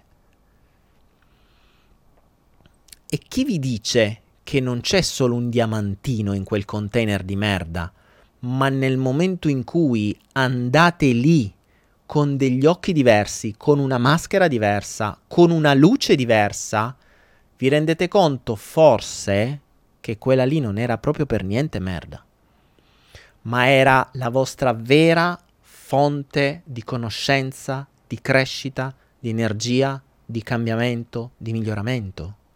Lì dentro non c'è solo un diamantino, lì dentro c'è una miniera di diamanti, una miniera, perché a mano a mano che voi prendete quella che era merda quando eravate piccini e la vedete oggi che siete cresciuti, è passato del tempo, quella merda probabilmente si è già trasformata, ma dovete essere in grado di vederla. Vi ricordate il flow cosa dice? Tutto accadrà per voi solo se sarete in grado di vederli. Se, se, farete attenzione a osservare. Ma per fare attenzione a osservare dovete sapere cosa osservare. Ecco perché la conoscenza vi permette di osservare qualcosa in più. Una conoscenza come nulla accade per caso, siamo, ci siamo tutto creati noi, noi ci attiriamo le cose e arrivano le cose migliori per noi. Cazzo, una conoscenza del genere portata indietro vi cambia completamente la visione delle cose. Perché vi rendete conto che la vostra vita è stato un incastro di cose che vi siete attirati voi a un determinato fine. Che non era quello di scappare da un bisogno, ma era tutt'altro. Quindi ci sono una valanga di consapevolezze, un'anima che deve imparare le lezioni. Quando impari questo, cambia tutto. Le vite esistono vite presenti e future. Quando comprendi questo, cambia tutto. Quindi andate indietro e rivedete le cose con una visuale diversa, con una conoscenza diversa, le cose cambiano. E non c'è più il diamante da trovare nella merda, c'è la merda che si trasforma in diamante. E immaginate avere un container di diamanti, ragazzi. Una figata. Capito? La conoscenza permette di vedere, sì, ricordatevi, questa è una base della nostra mente, la mente vede solo ciò che conosce. Se io non conosco le parole che comprendono la mia matrice, io interpreterò quella matrice in base a quelle quattro minchiate che conosco. Perché il sistema vi vuole ignoranti? Perché così non andrete mai a ritoccare, a rivedere, a reinterpretare, a migliorare voi stessi. Il sistema vi vuole rincoglioniti. Vi vuole rincoglioniti. Vi vuole così stressati da non pensare. Non potete pensare a queste cose. Queste cose qua vi svegliano. Quando vi svegliate diventate un casino perché non siete più controllabili. Se vi liberate dal bisogno di accettazione di sesso, se vi liberate dal denaro, quindi l'energia fluisce e vi arriva, se vi liberate da, dal possesso, dal controllo, tutte queste minchiate qui, non siete più manipolabili. Come vi toccano? Cioè, come fanno? Non me lo fai coi debiti, non me lo fai col sesso, non me lo fai coi sensi di colpa, non me lo fai con l'accettazione, non me lo fai trattandomi male, non me lo fai insultandomi. E come te convinco? Come ti, mani- come ti faccio fare a quello? Come faccio a farti fare quello che dico io? È lì che diventate liberi. E questa è la vera libertà. E questo è il free will, il, il libero arbitrio, che non avete oggi, finché sono i bisogni a comandare voi. Ma quando voi prendete quei bisogni, li comprendete, non li accettate, non c'è un cazzo da accettare, ragazzi. Cioè, c'è da comprendere quello stesso bisogno ha delle qualità dentro immense. Per ogni, cosa, per ogni schema negativo creato ce ne sono almeno 3-4 positivi creati. Capite? Cioè quella stessa energia, se invece di farla fluire verso quella strada battuta, viene fatta fluire da un'altra parte, è sempre la stessa, non va cambiata. Si fa molto prima a reorientare un bazooka o un fuoco piuttosto che andare a spegnerne uno e crearne un altro. Capite? Cioè, se io ho una fonte di calore, anzi, ipotizziamo di avere un faro, se questo faro illumina solo da una parte, è molto più semplice girarlo e usare sempre lo stesso faro, sempre la stessa energia, quella che conosce bene, per vedere qualcosa di nuovo. Piuttosto che quello che abbiamo fatto fino a ieri e che vogliono fare gli psicologi e tutto il resto, questo faro non va bene, spegniamolo, distruggiamolo, sfasciamolo, sotterriamolo, mandiamolo a fanculo nello spazio. Adesso che abbiamo fatto dieci anni per fare sta cosa, piamo un altro faro uguale, è uguale, solo che invece che sta di là, lo mettiamo di qua. È assurdo! Cioè, è assurdo! Ovvio che così ci metti 20 anni e paghi un sacco di soldi, quindi ha senso per quella logica. Ma è, fuori da ogni grazia di Dio. Attenzione, sono le stesse cose che io dicevo anni fa. Cioè, io facevo questo, eh. Fino a, a qualche mese fa, io ragionavo così. E quando ho messo in dubbio le stesse cose che facevo io, che ho detto, che cazzo stai facendo? Cioè, perché io da pigro, perché la pigrizia è una, è, è, è una qualità fondamentale per me. Cioè, la pigrizia mi rende questo. Cioè, la pigrizia dice: Ma cazzo devi farli? Prendi, smonti e prendi questi ogni bisogno e vai indietro e spicci, embrelli, ipnosi di qua e i perdoni e sti cazzi e sti mazzi. Ah, minchia, non passa più una persona. Per fare cosa? Per fare cosa? Per cercare di cambiare una matrice che non cambi, per dargli un piccolo beneficio immediato, ma che nel lungo termine non servirà un cazzo, perché tanto appena cresce, anzi è deleterio, perché l'ho visto, ripeto, decine di volte, centinaia di volte crescono e ricreerà l'ego ancora più potente di prima, e invece non ha senso. Cioè siete voi che dovete reinterpretare la vostra stessa matrice, siete voi che dovete leggerla esattamente come quando leggete un libro in inglese, ragazzi. E, mh, capite che se conoscete 100 parole di inglese, di quel libro capirete un decimo. Quando conoscete 10.000 parole di inglese, di quel libro capirete tutto. E vi garantisco che probabilmente quello che capirete con 10.000 parole, il senso è totalmente diverso da quello che vi eravate fatti voi. Totalmente diverso. Quindi l'esercizio che vi chiedo di fare è quello di vedere i vostri bisogni, vedere gli schemi che hanno, causa- che hanno, causato quei bisogni, ma allo stesso tempo vedere le cose, le qualità, le credenze, le conoscenze, le abilità, le azioni, tutto ciò che avete generato grazie a quei bisogni. Capite? Tutto ciò che avete generato. Questo è fondamentale. Questi sono i doni positivi, questi sono i benefici secondari, queste sono le qualità, i veri doni che vi trasformeranno la vostra vita. Questo secondo me, ripeto, adesso sto, ragio- sto lavorando su questo nuovo senso, eh. Sto ragionando su questo nuovo senso, ma ha molto più senso. Cioè, invece di stare a distruggere e ricostruire, infatti prima si diceva nel cervello non si può togliere niente, bisogna necessariamente sostituire. Ma questo ce lo dice la PNL, ce lo dicono tutti.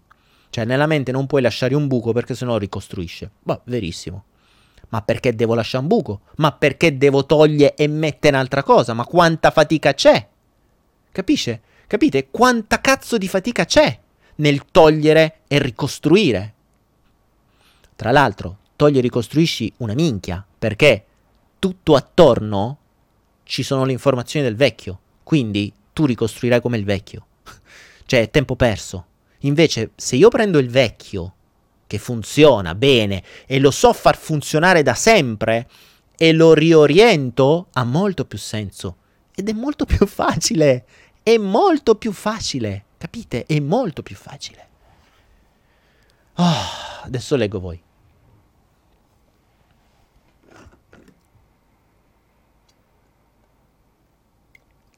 Ah, bevo e vi leggo. Allora, vediamo un po' cosa dite. Io sono nata fortunata, non mi frega un cazzo di niente. Brava Lady K. Fai bene. Sì, ma la missione di vita, l'anima non ti farà risentire per farti capire che stai perdendo tempo. Jedi Jedi, allora, l- l- su sta missione di vita ci farò un altro video. Dove sta scritto c'è della missione di vita? La vostra missione è quella di imparare. Cioè, la missione non è devo costruire, devo fare, devo dire, devo diventare un attore, devo diventare un politico, devo dire... Che devi diventare? Dove sta scritto? Questo te l'ha infilato il sistema.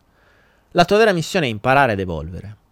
E allora il monaco tibetano che si chiude sopra a qualche eremo non c'ha una missione. Te garantisco che quello c'ha una missione più di te. Più di te che magari più di chi vuole diventare l'attore di sta minchia o il politico di quest'altra. Capite? Quindi Andrea Olicio, insomma, soffrire è figo. Ehm, Andrea, soffri se vedi la, fo- la, la, la causa della sofferenza soltanto con le conoscenze che ti permettono di vedere la sofferenza. Cioè, allora, capiamoci, se io apro il libro, ok? Ci sono scritte tante parole e ci sono scritte. Eh, il libro è fatto di, di, tante parole dove trovi ripetute spesso e volentieri sofferenza, sofferenza, sofferenza e dall'altra parte nel, nel testo c'è scritto anche piacere, piacere, piacere, piacere, ok? Nella stessa misura. Cioè tu leggi le frasi e vedi sofferenza, sofferenza, sofferenza, piacere, piacere, piacere, ma nella lingua che, con cui tu stai, quindi nel, nel, tuo livello di conoscenza con cui stai leggendo quel libro, tu conosci solo la parola sofferenza. La parola piacere non ha il significato. Quindi tu apri il libro, vedi tutta questa parola sofferenza, sofferenza, sofferenza, e dici, minchia che libro sofferente, cazzo. Perché la parola piacere non sai cosa vuol dire. In realtà su quel libro c'era una frase che c'era scritto Guarda che la sofferenza, se la leggi bene, ti darà il piacere. Guarda che la sofferenza, se la leggi bene, ti darà il piacere. Guarda che la sofferenza, se la leggi bene, ti darà il piacere. Se tu avessi avuto tutte le parole, avresti letto ciò che c'era realmente scritto in quel libro. Ma conoscendo solo la parola sofferenza, sofferenza, sofferenza, tu leggi, eh cazzo quanta sofferenza, che libro di merda. Capite? Cioè, è questo il principio.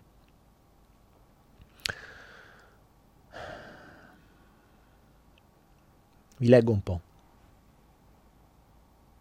Cosimo Altieri, Daniele, mi chiarisci una cosa che ho imparato da te? Eh, se me la dici, sì.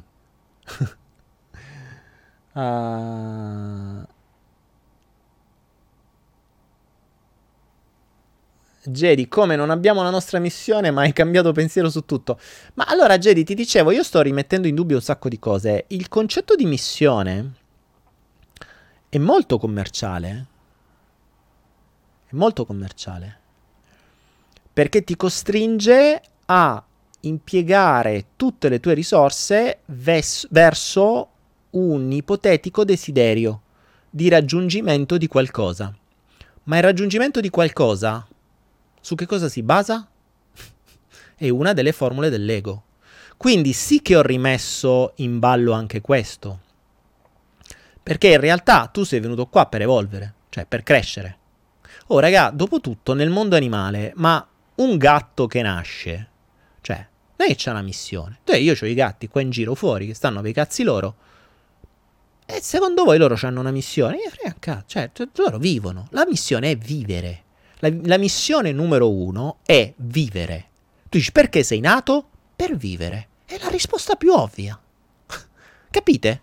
Cioè, questa diventerà uno dei miei prossimi aforismi. Alla domanda perché sei nato, per vivere. Perché esisti? Per vivere. Per vivere, cioè per sperimentare la vita. Non per sperimentare la non vita o la sopravvivenza. Tutto il resto che vanno, vanno filato in testa e devi lavorare e devi fare i soldi e devi essere accettato e devi raggiungere e devi fare, se non fai non vali un cazzo, se non, non raggiungi un cazzo non vai niente, se non competi, oh, che, ma dove sta scritto? Dove sta scritto? Nel mondo animale non è così. Fino a qualche anno fa non era così. Attenzione, capite? Cioè, nel momento in cui c'è uno switch improvviso legato al condizionamento del sistema. Ieri vedevo un'intervista al tizio che ha scritto il libro sui Rothschild. E vi fate comprendere vi fa comprendere come tutto il mondo è manipolato. Mettete quello che hanno fatto i Rothschild, la storia dei Rothschild, c'è un libro bellissimo su questo. Eh, mettete quello che ha fatto Be- eh, Barnes, Bernays, il, il, nipote di Freud. Cioè, eh, siamo alla, alla mercé delle corporation che vogliono che, fanno, che facciamo quello che dicono loro. Poi arriveremo un giorno al terzo elemento di cui vi parlavo oggi e capirete, cioè lì, però vabbè, lì, lì se, se, quando parlo di coppia la gente mi manda a fanculo e toglie il like, quando vi parlerò del terzo elemento m- perderò buona parte dei miei followers, perché è veramente assurdo, cioè è talmente tanto ovvio ma è assurdo. Quindi, quindi sì, Jedi, dicevo, hai... Mh, Uh, Jedi, siamo spacciati nel vero Perché sei spacciato? Ma guarda che la vita diventa molto più facile quando la tua esperienza è quella di vivere e di crescere. Cioè, il mio obiettivo, oggi come oggi, il mio obiettivo è crescere, basta, cioè evolvere. Infatti, io faccio sempre meno per gli altri, faccio sempre più per me stesso. Fare le cose per gli altri era un modo per sentirsi più figo, per sentirsi più accettato, per sentirsi più riconosciuto, per sentirsi di valere. Ma sti cazzi, quando ti togli anche questa, ma sti cazzi. E lo dicevo l'altra volta, non vi piace quello che dico? E eh, sti gran cazzi. Oggi vedevo sulla mia pagina, ho raggiunto i 76.000 like, Improvvisamente dopo i 76 sono, sono, sono diventati 75, no, cioè iniziati a diminuire, qualcuno se ne stava andando. Eh, sti cazzi. E allora? Mica se poi piace a tutti, ricordate, non potete mai piacere a tutti. Uh, Alessandro, sì, ci distraggono dalla semplicità, è vero, ma mi rendo conto di essere stato distratto anch'io. Cioè, quando... Eh, quando... Mh, mm, quando metti in dubbio tutto, eh, ricorda, io metto in dubbio quello che dico di me stesso. Dennis, come fai a fare a meno degli psicologi per toglierti una fobia? Ma la fobia è la cosa minchiata più, più semplice da togliersi, la togli con 10 minuti di PNL. Cioè la cura rapida delle fobie che è una cazzata per togliersi una fobia. Dennis, cioè guardati i corsi PNL, eh. Cioè proprio la fobia è l'ultimo dei problemi. Cioè, proprio la fobia è, una, è un ancoraggio, cioè è veramente una cazzata.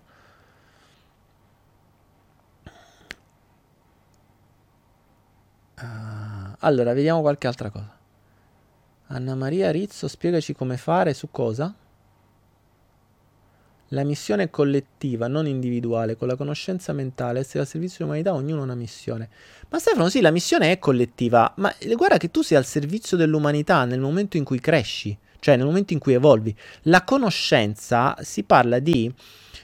Ehm, si parla di conoscenza collettiva, di coscienza collettiva. Quindi più tu cresci, più la coscienza collettiva cresce.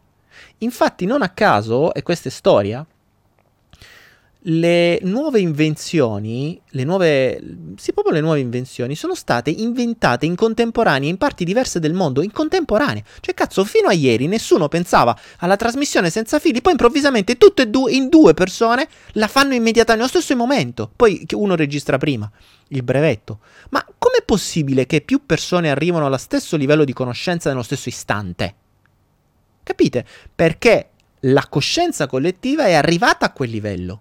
E quindi tu prendi coscienza, cioè tu prendi informazioni della coscienza collettiva. È come se in Google avessero inserito nuovi, delle nuove pagine. Se qualcuno le sa cercare, le trova. Prima non c'erano. Quindi se tu cercavi telefono senza fili, Google ti diceva, eh? Buh.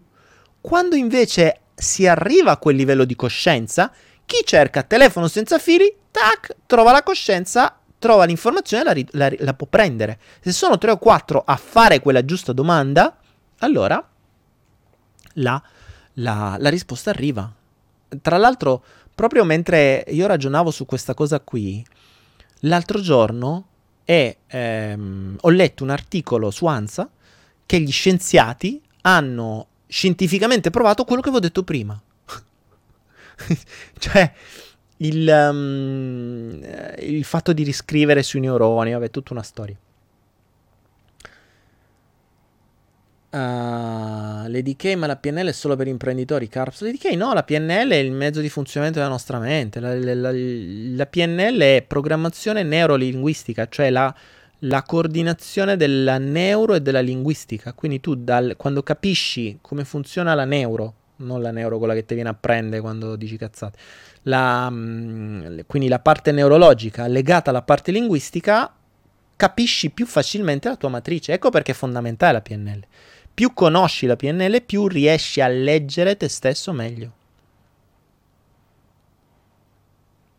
E infatti Stefano della Monica dice la chitarra elettrica è stata inventata nel 47 in USA e in Brasile da due diverse persone. Ma questo lo trovate per tutte le invenzioni, ragazzi. Cioè, per tutte eh, capite che è una... non parliamo più di conoscenza nostra, non parliamo più di coscienza nostra. La coscienza è esattamente come Google, cioè siamo noi che dobbiamo fare le giuste domande. È ovvio che sta sempre nella domanda l'evoluzione. Sta sempre nella domanda l'evoluzione, perché se io ho una coscienza collettiva e nella coscienza collettiva io metto la domanda, ma il mio ragazzo mi sta tradendo adesso? La coscienza collettiva a una domanda di minchia eh, ti dà una risposta di minchia ti dirà può essere, può essere di sì, può essere di no. ok? Se invece mettete funzionamento di una lampadina, funzionamento di una lampadina a incandescenza, come minchia funziona una lampadina a incandescenza, ti verrà fuori tutto l'ambaradan di come fare una lampadina a incandescenza e lì potresti acquisire una nuova capacità. Perché magari da quello ti viene un'altra idea. Si basa tutto sulle domande, ragazzi. Noi viviamo su cioè la coscienza collettiva. Google ha avuto così fortuna perché, secondo me, ha ricreato il principio di fondo della nostra esistenza, la coscienza collettiva. Google è la coscienza collettiva. Adesso stanno, Google sta facendo esperimenti per portare su Google la mente umana. Cioè stanno sperimentando, questo l'avevo sentito tempo fa, stanno cercando di ehm, trasformare, cioè di prendere tutti i dati della mente umana e infilarli su Google. Sai che figata? Cioè prendi un giorno, prima di morire, tu prendi la tua conoscenza e metti su Google. Sarebbe una figata pazzesca. Poi, al solito, la devono andare a cercare, perché se tu non fai domande valide, non sa vede nessuno qua coscienza, quella, quella conoscenza.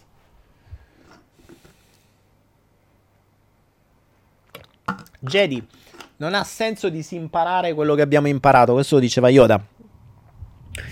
Uh, sì, in effetti lo dicevo anch'io. Mm, più che disimparare, devi riorientare.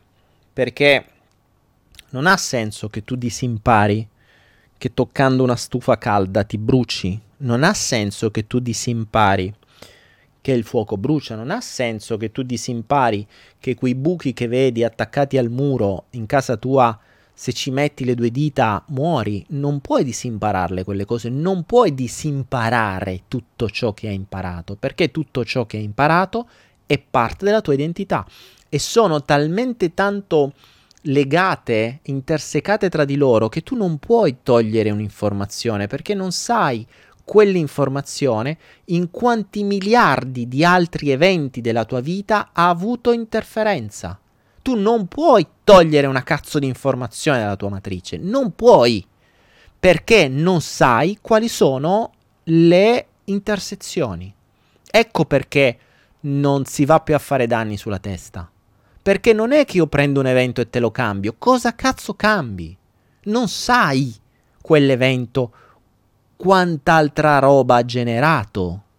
In bene e in male, perché tu presumi solo che abbia fatto male tu presumi solo quello, ma non è così.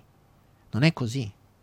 Quindi se tu vai a cambiare quell'evento, è vero che ti cambia il male, ma ti cambia anche il bene. Qui tu ti potresti ritrovare, ammesso e non concesso che qualcuno riesca a farlo, che teoricamente è possibile in determinati stati, è vero che tu andando a lavorare, ad esempio, su un bambino interiore, io posso andarti a modificare l'interpretazione di un evento, ma questo potrebbe cambiare anche le cose fatte in bene, cioè anche le ripercussioni in bene che hai avuto, perché se cambia cambia tutto, ma noi abbiamo la capacità di andarlo a cambiare senza andare a verificare le cose positive che si sono create, potresti fare più danno che altro.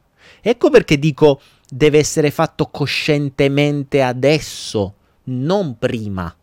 Quello che è stato prima era prima. Tu oggi devi cambiare, non devi cambiare ieri. Cioè, quello che è stato ieri è stata la tua matrice, in bene e in male, o meglio, in esperienze positive e negative, che tu giudichi positive e negative. Oggi, rivedendole con una conoscenza completamente diversa, puoi riorientare tutto usando quelle stesse conoscenze, non cambiandole. Sto, attenzione ragazzi, quello che sto dicendo oggi in questo flow, per questo vi ho detto che era speciale, eh, sta mh, reimpastando tutto quello che ho detto fino a ieri.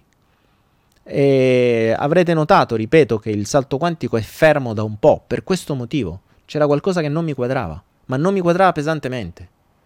Solo che appunto ho dovuto per anni fare determinate cose per capire che quelle cose non servivano. e questa è la figata. Capite?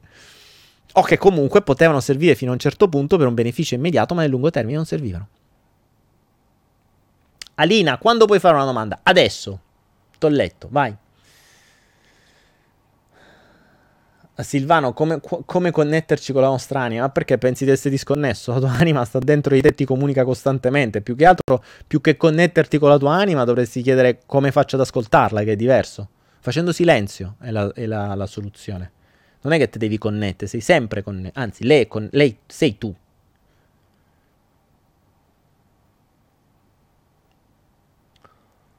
Uh, ciao Daniele, cos'è per te la ricerca del piacere e per te tutto ciò è sano o deleterio? E dipende cosa intendi per piacere, Star. Perché mh, mm, prima per me il piacere era soddisfare determinati bisogni. Oggi eh, potrebbe... Oggi non è più così. Cioè oggi ciò che prima per me erano dei bisogni, oggi non sono più. Quindi prima determinate cose mi davano del piacere, oggi quelle stesse cose non mi danno più piacere. Perché quel piacere non era un piacere reale, era un piacere di soddisfazione dei bisogni che c'erano dietro. Cambiando i bisogni o riorientando quei bisogni, quindi quell'energia che davano quei bisogni, io non ho più piacere su quello. Um,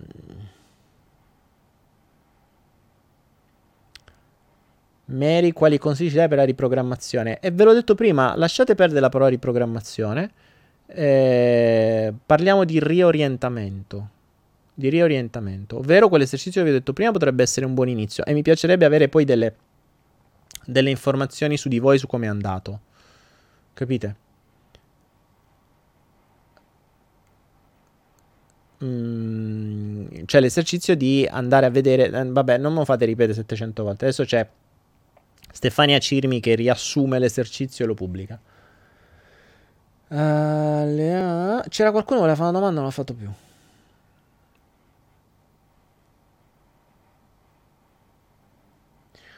Ah, Daniele, ma tu come tieni a bada l'ego? Come hai la certezza assoluta che non sei più influenzato da esso? Allora, hai dato due presupposti. Uno, che io lo tenga a bada. Due, che non sia più influenzato. In realtà non devi tenerlo a bada. Cioè, nel momento in cui acquisisci determinate conoscenze, attenzione, e, le, e, e ne sei totalmente certo, la certezza va anche all'ego. Quindi l'ego è dalla tua parte. Cioè, oggi lui è il mio, il mio schiacciasassi, cioè lui mi apre la strada. Capisci? Cioè, prima era un muro che non mi permetteva di, uh, di, di andare avanti. Oggi è lui che me l'apre. Proprio perché ha un potere enorme. Proprio perché per a creare quel muro ha acquisito talmente tante capacità che oggi quelle capacità le usa per schiacciarmi i sassi e crearmi la strada. Mica lo tengo a bada, lo uso, cioè lo uso, lo stiamo assieme, ormai siamo un tutt'uno. Cioè, siamo 700.000 persone in questa capoccia, però lui funziona, cioè siamo sulla stessa strada, andiamo all'unisono, è lui che mi dà le informazioni. Capisci? Quindi non è che ne sono influenzato, lavoriamo assieme, cioè facciamo le cose assieme. Anzi, ti dirò, più evolvi e più cresci, meno hai voglia di fare. Perché ti rendi conto che... Cioè, ti fai la domanda, che lo fai a fa? Perché lo stai a fa? Perché prima la maggior parte delle cose le facevi per soddisfare dei bisogni. Quando riorienti le cose e comprendi mm, che... Cioè, quello lo facevi per quel motivo, quello lo facevi per quell'altro, quello lo facevi per quell'altro, ma quando vivo?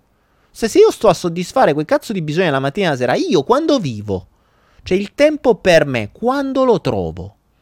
Invece più, ehm, più queste cose cambiano, più queste cose le comprendi, più dedichi tempo a te. Ma dedicare tempo a te può essere esattamente come fanno gli animali. Cioè fare quello che gli piace. Che potrebbe anche non essere niente. Cioè, potrebbe non essere niente. Potrebbe essere dormire 12 ore. Stai bene? Sì, a posto, ok. Perché no? cioè, l- il principio di stare... Ehm, vi hanno convinto che la vita deve essere vissuta lavorando eh, 11 mesi e mezzo l'anno e andando in vacanza due settimane, una, due, quello che è. Dove sta scritto? Perché non potete fare il contrario? Perché non, non creiamo una nuova conoscenza dove io sto in vacanza 11 mesi e mezzo l'anno e ogni tanto lavoro? Perché? E sapete che vuol dire? Cazzo che non vedo l'ora di fare qualcosa quando sei sempre in vacanza. È una figata. cioè, quando sei sempre in vacanza, sei in uno stato di stress zero, perché sei tranquillo, e quando sei in quello stato la creatività parte. Hai tutto il tempo per creare, studiare, ragionare, accrescere, eh, buttare giù nuove idee una volta che l'hai fatto, quando arriva il momento che decidi di fare qualcosa, e vai, cazzo, quel giorno lì crei il mondo. Poi va, poi ritorni in vacanza. Capite? Perché quando poi quando poi entri in quest'ottica, che è molto più animale piuttosto che umana, eh, perché l'umano, ricordiamoci che condiziona tutte quelle minchiate del sistema, quando entri in quest'ottica non vai più a imputtanarti con, delle, con dei progetti megagalattici che fanno, dicono, perché, a che pro? Cioè perché? Che senso ha? Vivi, vivi oggi, punto. Oggi hai dato da mangiare a un animale in più. Bene, hai fatto la tua azione buona. Sei stato bene, l'hai fatto per te, ha avuto un vantaggio che per lui, fantastico. Oggi hai dormito tutto il giorno? Ok, ti sei svegliato, stai tranquillo, sei rilassato? Beh, sei sereno? Ok, basta. Io ti ho detto, ultimamente mh, mm, sto apprezzando di più il sonno perché spesso e volentieri mi sveglio durante la notte, ma quasi vedo che la mente lo fa apposta. Cioè mi fa svegliare perché poi posso riaddormentarmi. Il momento del riaddormentamento è un momento molto particolare perché intanto vai in quello stato alfa dove realtà e fantasia si mischiano. Ma in quel momento in cui se tu direzioni bene i pensieri, possono venire fuori dei concetti nuovi. Ehm, vi dovrei far vedere una cosa. Quello che ho detto questa sera mi è venuto in mente ieri notte. Infatti, ieri notte, nel, ve- nel sonno veglia, quindi proprio in questo momento di, di metà sonno e metà veglia, mi sono svegliato, ho preso il telefonino, che adesso ce l'ho vicino sempre, spento, ma ce l'ho vicino.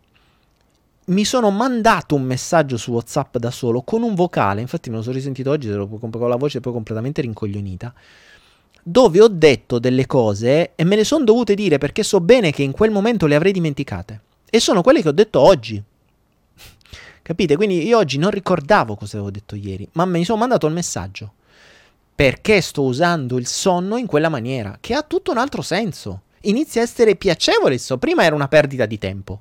Io oggi non ho tanto bisogno di dormire perché tra l'altro mm, sto eliminando sempre di più il cibo, oggi sono veramente a, a pochissimo di consumo, quindi dormo sempre meno, si aprono i canali e il sonno, il, il, quel presonno diventa una sorta di, uh, di porta di passaggio. Quindi se lo usi bene ti possono venire questi momenti qua e sono molto molto utili. Ecco, questo può essere un, uh, un buon modo per sperimentare queste cose. Cioè, se avete delle domande da fare, non quelle il mio ragazzo mi tradisce, perché quelle è meglio che non ve le fate in quel momento, no fate gli incubi. Eh, fateli in quello stato, cioè andatevi a dormi- andate a dormire con quella domanda in mente e, e, fate attenzione a quello che accade. È ovvio che dovete stare sereni perché se la mente è imputtanata da quello che devo fare domani, oddio il capo, le bollette, il ragazzo che mi tradisce quella, allora no, lasciate perdere.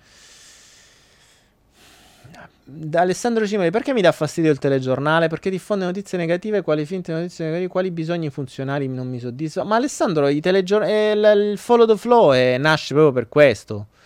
Cioè, spegnete, il, um, spegnete la TV e, accettate, e, e, e accendete il flow. Ha molto più senso. Cosimo, Daniele, ma non mi chiarisci questa cosa che ho imparato da te? Che cosa, Cosimo? Sono due volte che lo scrivi, non lo so, non ti vedo. Scrivimi tutto, ragazzi, ve l'ho già detto. Allora, vi ho spiegato. Eh, vi ho spiegato sempre. Io vedo le domande ogni tanto. Quindi o mi scrivete tutto nella domanda o non mi scrivete una volta la domanda e poi mi scrivete sette volte perché non mi rispondi alla domanda. Perché io poi leggo perché non mi rispondi alla domanda e non leggo la domanda. Capite? Oh. Cristina Ghini si chiama flusso di coscienza. Bene, adesso abbiamo pure il nome secondo Cristina Ghini. A me, come fai a sapere che si chiama flusso di coscienza? Eh, si chiama o tu lo chiami così?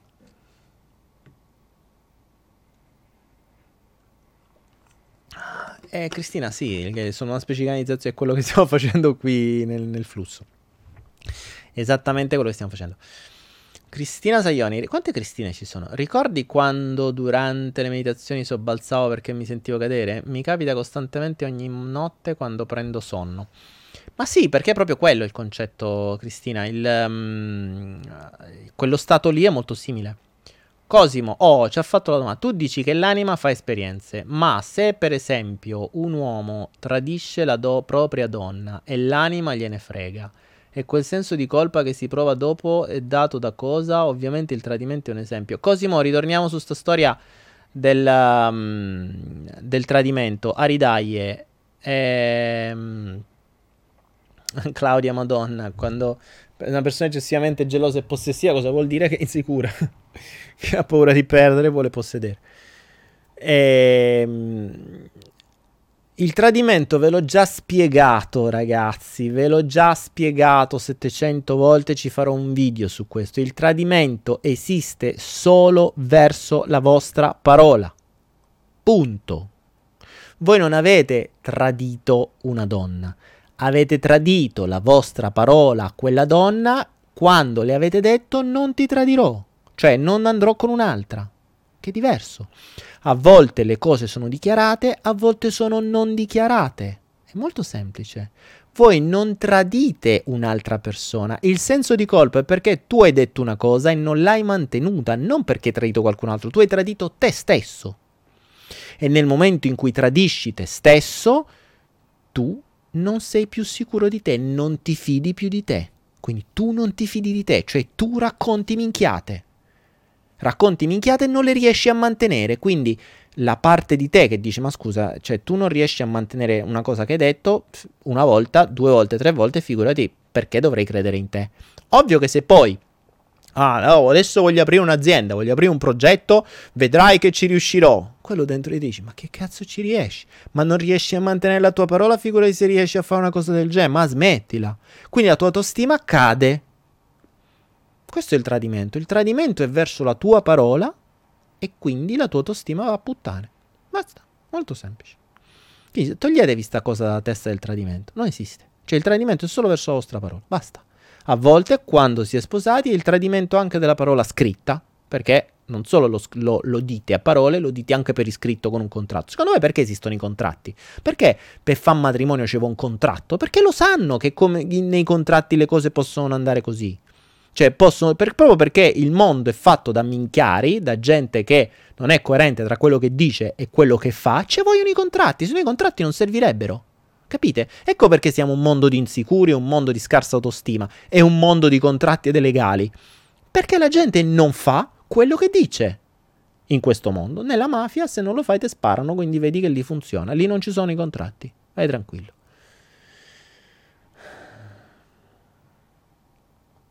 Ma Elena, allora, non è se uno deve tradire.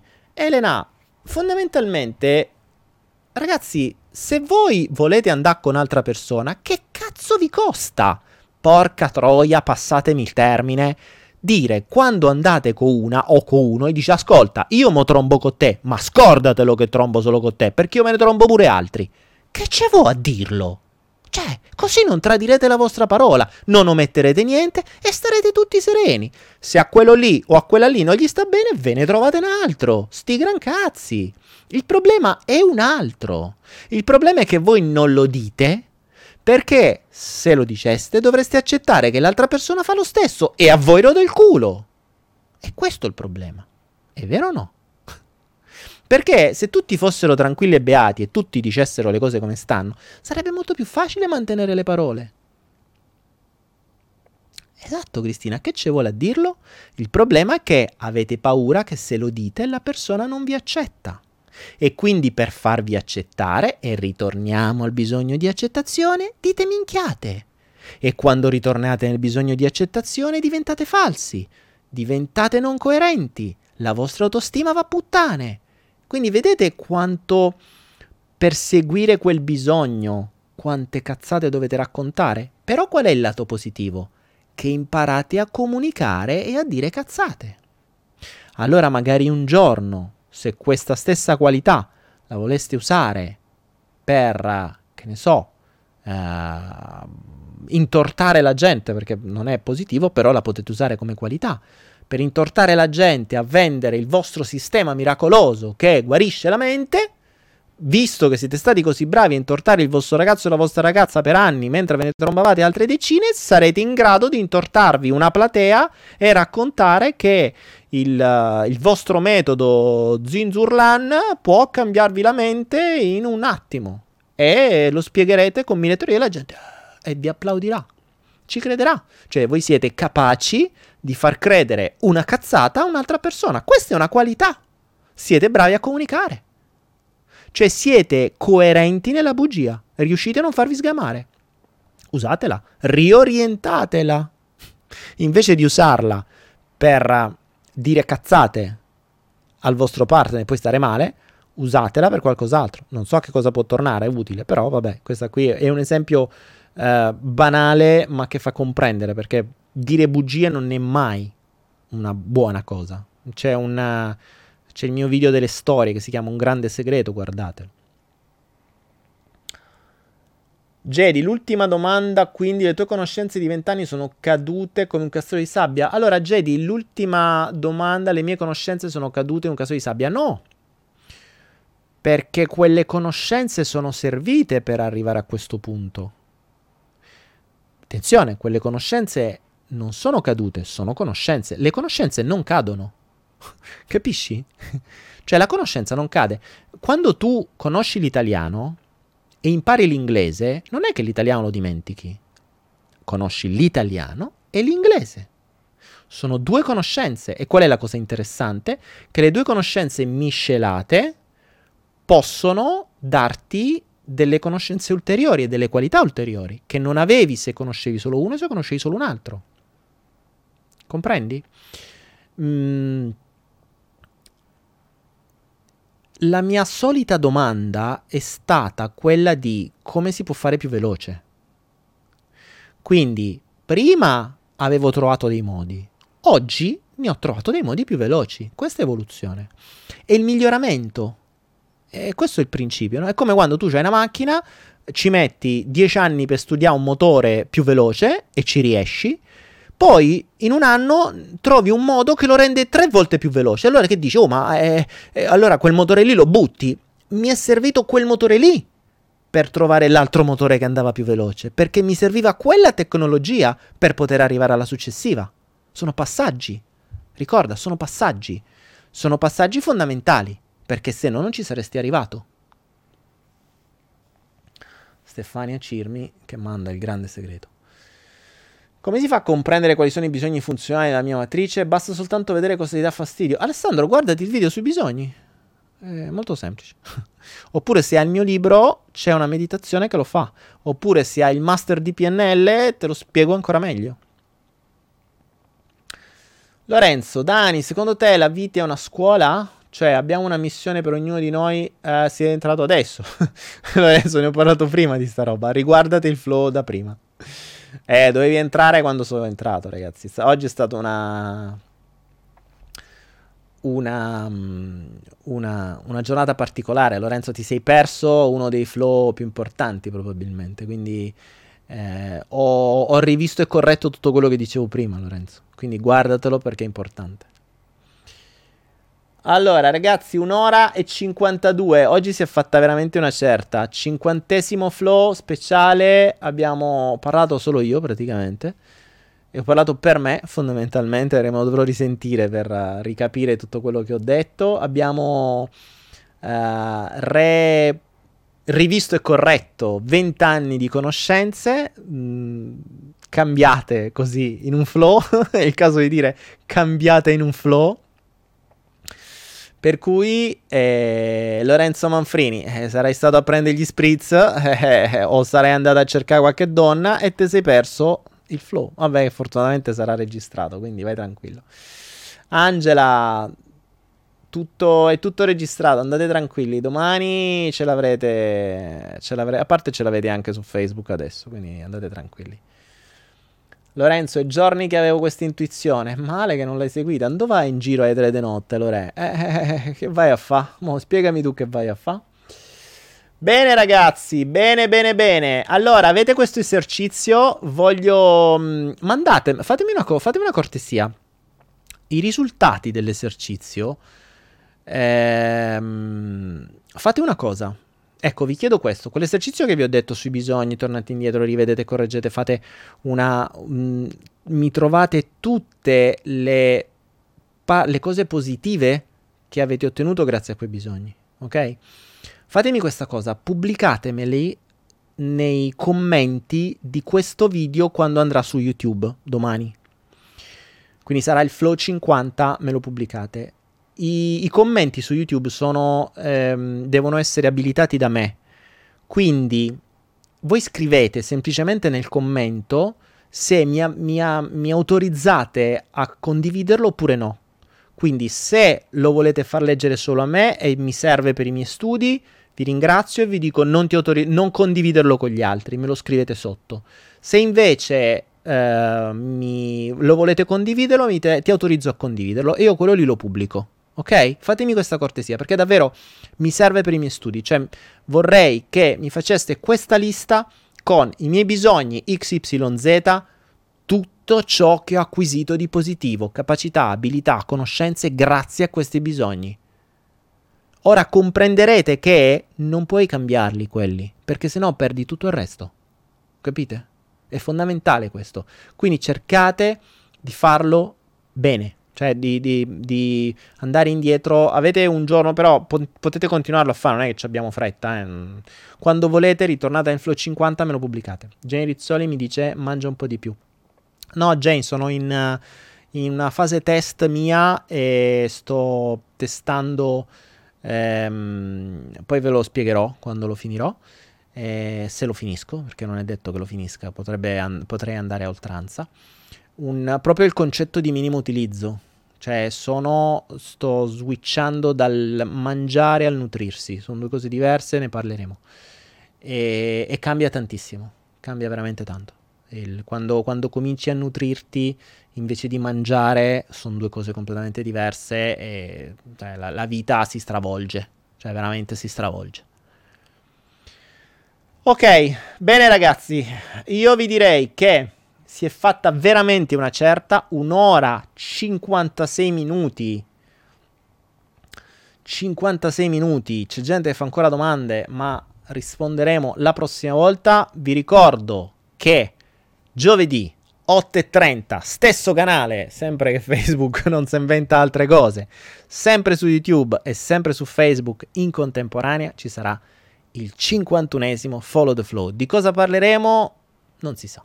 Vedremo, seguiremo il flusso. Questa sera è andata così, questa sera è stato un vero e proprio corso di stravolgimento completo non fatela vedere ai coach, non fatela vedere ai, agli psicologi, non fatela vedere a tutti quelli che vi, vo- vi vogliono mandare in trans, non fatela vedere a nessuno che vi vuole convince che riesce a cambiare qualcosa. Come diceva quello, ragazzi, la risposta è dentro di voi. Lui diceva che è sbagliata, però. Però potrebbe anche essere giusta a volte. Buonanotte a tutti ragazzi, vi voglio bene.